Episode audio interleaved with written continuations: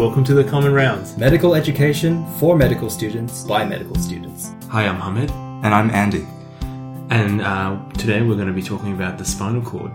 So, um, in our previous talk, we talked about the autonomic nervous system, and I think now it's a bit of a transition into more of the neuroanatomy. Mm-hmm. Um, so, we're going to give you a brief intro into um, a little bit more detail about the spinal cord, some of the nerves inside, um, some of the key structural features of the um, spinal cord, Mm-hmm. Yep. and we'll just do a quick summary at the end. So, it's, I think it's going to be a pretty short talk, um, but this is going to sort of whetting your appetite for what's to come in the future. Yes. So do you want to kick us off, Andy? Um, maybe we'll talk about, we've sort of alluded to it already, but let's talk about some of the different types of neurons that you can see within the spinal cord. So different neurons, they have, um, they have different types of appearances. So you've got unipolar, bipolar, and multipolar uh, neurons.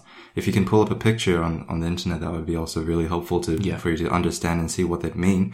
But I think like it basically depends on how many outflows it seems it comes off the actual cell body that, um, that seems to determine, um, what they're called.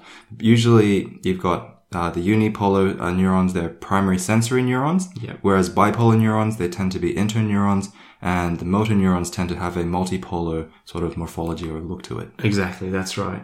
Um, so there's there are some of the key cell types that you'll see. Um, So obviously interneurons play a link between um, information going between two different types of neurons, and motor neurons takes information from the central nervous system back into the muscles. Yes. Whereas the sensory neurons take information back from the body into the CNS. Yes.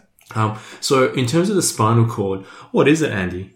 Well, I guess it's it's a um, a collection of cells and uh, tracts that come down from the brain Yep. and um, go down the spine, and then from that point on, is also where uh, peripheral nerves outflow into That's the right. body. Yeah, exactly. And uh, from a protective sense of view, it's um, it has two major coverings. One is the the vertebral bo- bones. Okay. So if you have a look at the vertebra, they've got these little holes in which the spinal cord travels down into the um uh, d- down the body.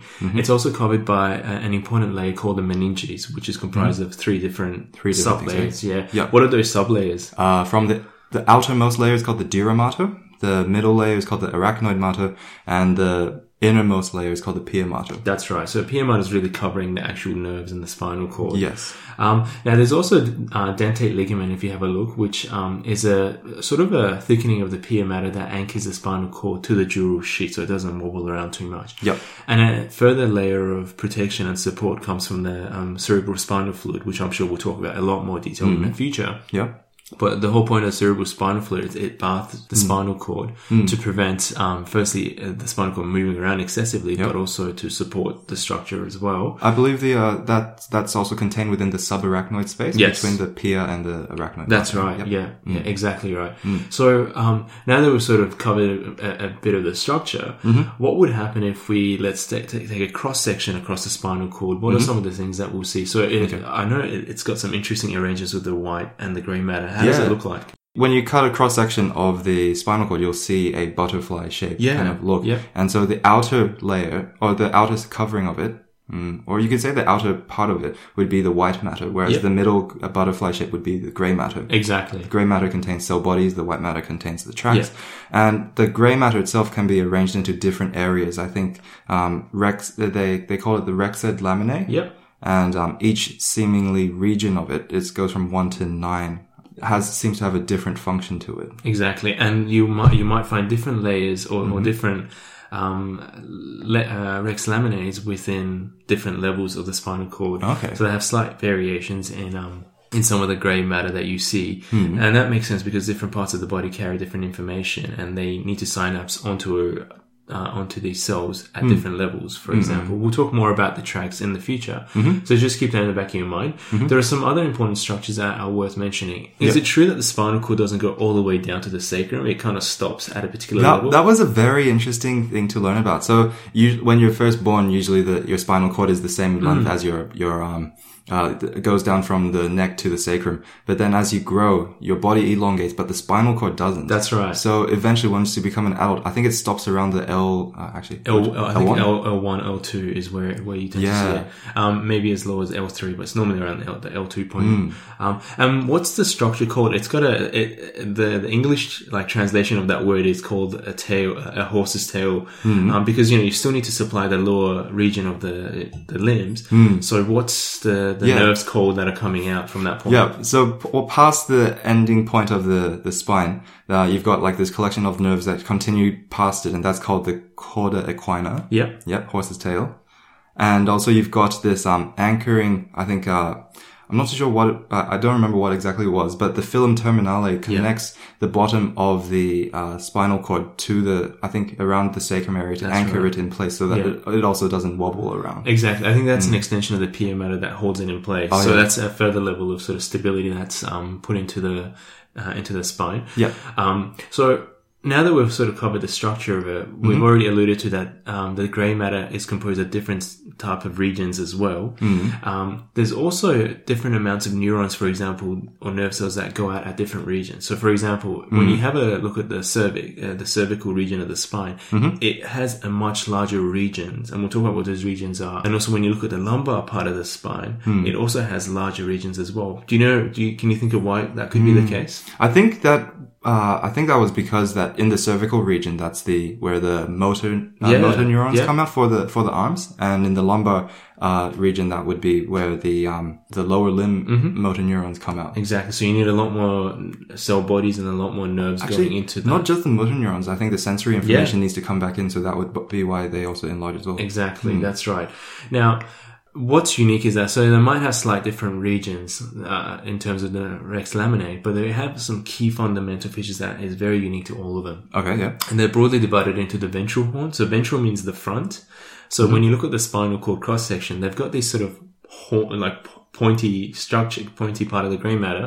That's called the ventral horn. Mm-hmm. Yep. Mm-hmm. There's the intermediate zone, and there's also the dorsal horn as well, which Yep. is dorsal means the back. So Yep. dorsum, the back of Yep. that of that cross section. Mm. Let's briefly go through all of them because they're going to become more important when we talk about the sensory pathways, the motor pathways, and um, sort of the reflex arcs as well. Mm. Yes. So what is the ventral horn? The ventral horn is um the area of the gray matter that is very crucial for muscle outflow. Mm-hmm. So the motor neurons start there and go out. Yeah, exactly. Th- That's my understanding of it. Yeah, that's right. And from that point of view, you have different types of motor neurons. We'll, we'll talk about. You've got alpha motor neurons, which innervate the skeletal muscles. Okay. You've got the gamma motor neurons, which go into the contractile intrafusal fibers. And Okay. Mm-hmm. we'll talk about what why that is in, in a future episode. But that's probably it's relating to um, reflexes and, and things like that. Yep.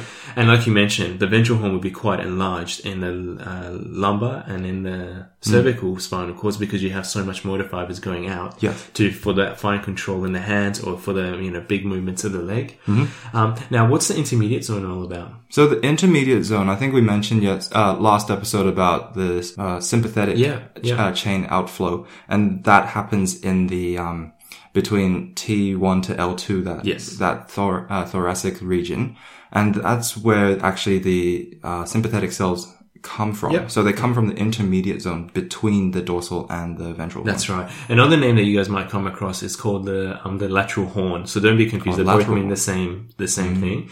Um, intermediate zone, lateral, uh, lateral, they're both the same thing. But that's essentially where the preganglionic fibers for the sympathetic um, nerves come out. Okay. And let's quickly talk about the dorsal horn. That's really important, isn't it? Yeah. So what's that all about? Uh, I think we so that would be where the sensory information comes into Yeah. the spinal cord. Yeah. So all the you know neuronal bodies for the sensory information uh, are, are located there, Mm-hmm. um, and then from there the the sensory information from those nerve bodies go up into the brain um, from the dorsal horn. Mm-hmm. Now, if in an exam situation, you're you know it's particularly in our situation, Mm. if there's been times where they've asked, given us um, spinal cord cross sections, Yeah. and have asked us to identify what level are we at, Hmm. what structures are we looking at, and so forth. Um, do you have a way of maybe helping us Hmm. try to answer questions like that? Well, I think um we came across this particular uh, these three particular questions that can help Hmm. you isolate um different areas, and I think. Um, what might go and do is later on try and make a YouTube video and show some show some slices. Yeah, that would be very good. yeah. cool. But for the time being, we'll just start off with three simple questions, right? Um, maybe, and that could help us try and isolate and um, understand the characteristics of each different region. Um, so, So what's the first question? well, I guess like the first question would be, let's say, do you see a very large ventral horn? Yeah. And um, knowing that the ventral horn is where is where the muscle fibers, uh, well, not the muscle fibers, the muscle motor neurons um, come out. Yeah. So an enlarged ventral horn would mean that it would either be around the cervical region, where the um, where the arm muscles. Uh, arm motor neurons are coming out, or the Mm-hmm. lower limb motor neurons are coming out. So you could isolate it to either the C5 to T1 region, Which or- is correspond to your brachial plexus, isn't it? Which Yes. we'll talk about in the future. Oh yes, Yeah. it does. And also the lower limb, um, so that would be the L2 to S4 region. So that's again your um, sort of your uh, lumbar plexus region. Um, and don't worry about these terms. We'll um, go into a lot more detail when we talk about it in the future. Yep. Um, all right. So let's say then you've had a look and you you think you might be in the ventral uh, in the um, C5 to T1, for example. Are there any other questions that you need to ask? Hmm. Okay, so let's say, then the second question you could ask is whether if you can see both dorsal columns present. Um, we haven't quite exa- uh, talked about what these actually mean, but usually what happens is the dorsal column, if you ha- look at a cross section, it's, it's at the back of the, um, of the spinal cord. Yeah. And what happens is that sometimes you see one on each side, and other times you see two on each side. Yes. What happens is on the lower part of the spinal cord, you only see one. And as you go higher up, eventually you'll have two. The reason you have two is because the lower part in, um, in the lower part of the spinal cord, that one column contains information from the legs. But as you come up into the arm region, the arms kind of slot in with their information. And so that becomes two. So essentially you just look at it and you see, do you see one column or do you see two columns? And if you see two columns, you're in the upper region. So you must be above the T5 region. Exactly. And if you see one, then it shows that you're probably looking at the lower regions where only the limb sensory fibers are coming in. And then finally, um, you look at whether there's the lateral horn or as we mentioned, the intermediate zone. So what- and that tells you whether you're in the thoracic region because that's corresponding to your sympathetic um, Yes. fibers. And often your sympathetic fibers are located within T1 or L2. Hmm. So if, if you apply those three questions, I think you can orient yourself quite well, and you can probably answer these questions Hmm. um, reasonably well in an exam environment. So, the, just quickly going over, so you have to look to see whether you've got a large ventral horn. Yep. Do you have the two dorsal columns, or is it just one dorsal column? Mm-hmm. And can you see a lateral horn? If you can see a lateral horn, you already kind of know that you're going, you're going to be in the T1 to um, Mm. L2 region. Yeah. Um, is there anything else you want to add before we quickly wrap up? Uh, no, I think um that that should be enough for today. Yeah. Um, so yeah, thanks for tuning in. So today we have, gave you a bit, very brief introduction into the um, the spinal cord. The, we talked about the layers covering it and uh, the various protective mechanisms in place. We talked about the different um, regions. Yep. We talked about the ventral, intermediate, and the um, and the dorsal um, region of Yes. the spinal cord. And now that you have a bit of an understanding about some of these terminologies, we're going to go and talk about more of the tracts in the future. Yes. But before we do that, we need to talk about some of the brain regions first, um, very Sounds like a- broadly. sounds like a good idea. so yeah, join us in our next episode where we explore some of the um, brain structures. Hmm. See you next time.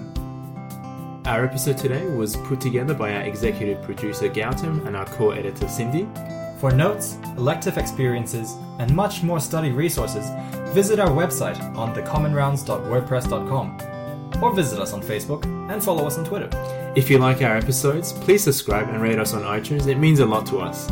You've been listening to The Common Rounds, I'm Hamid, and I'm Andy. and we'll see you next time. See you next time.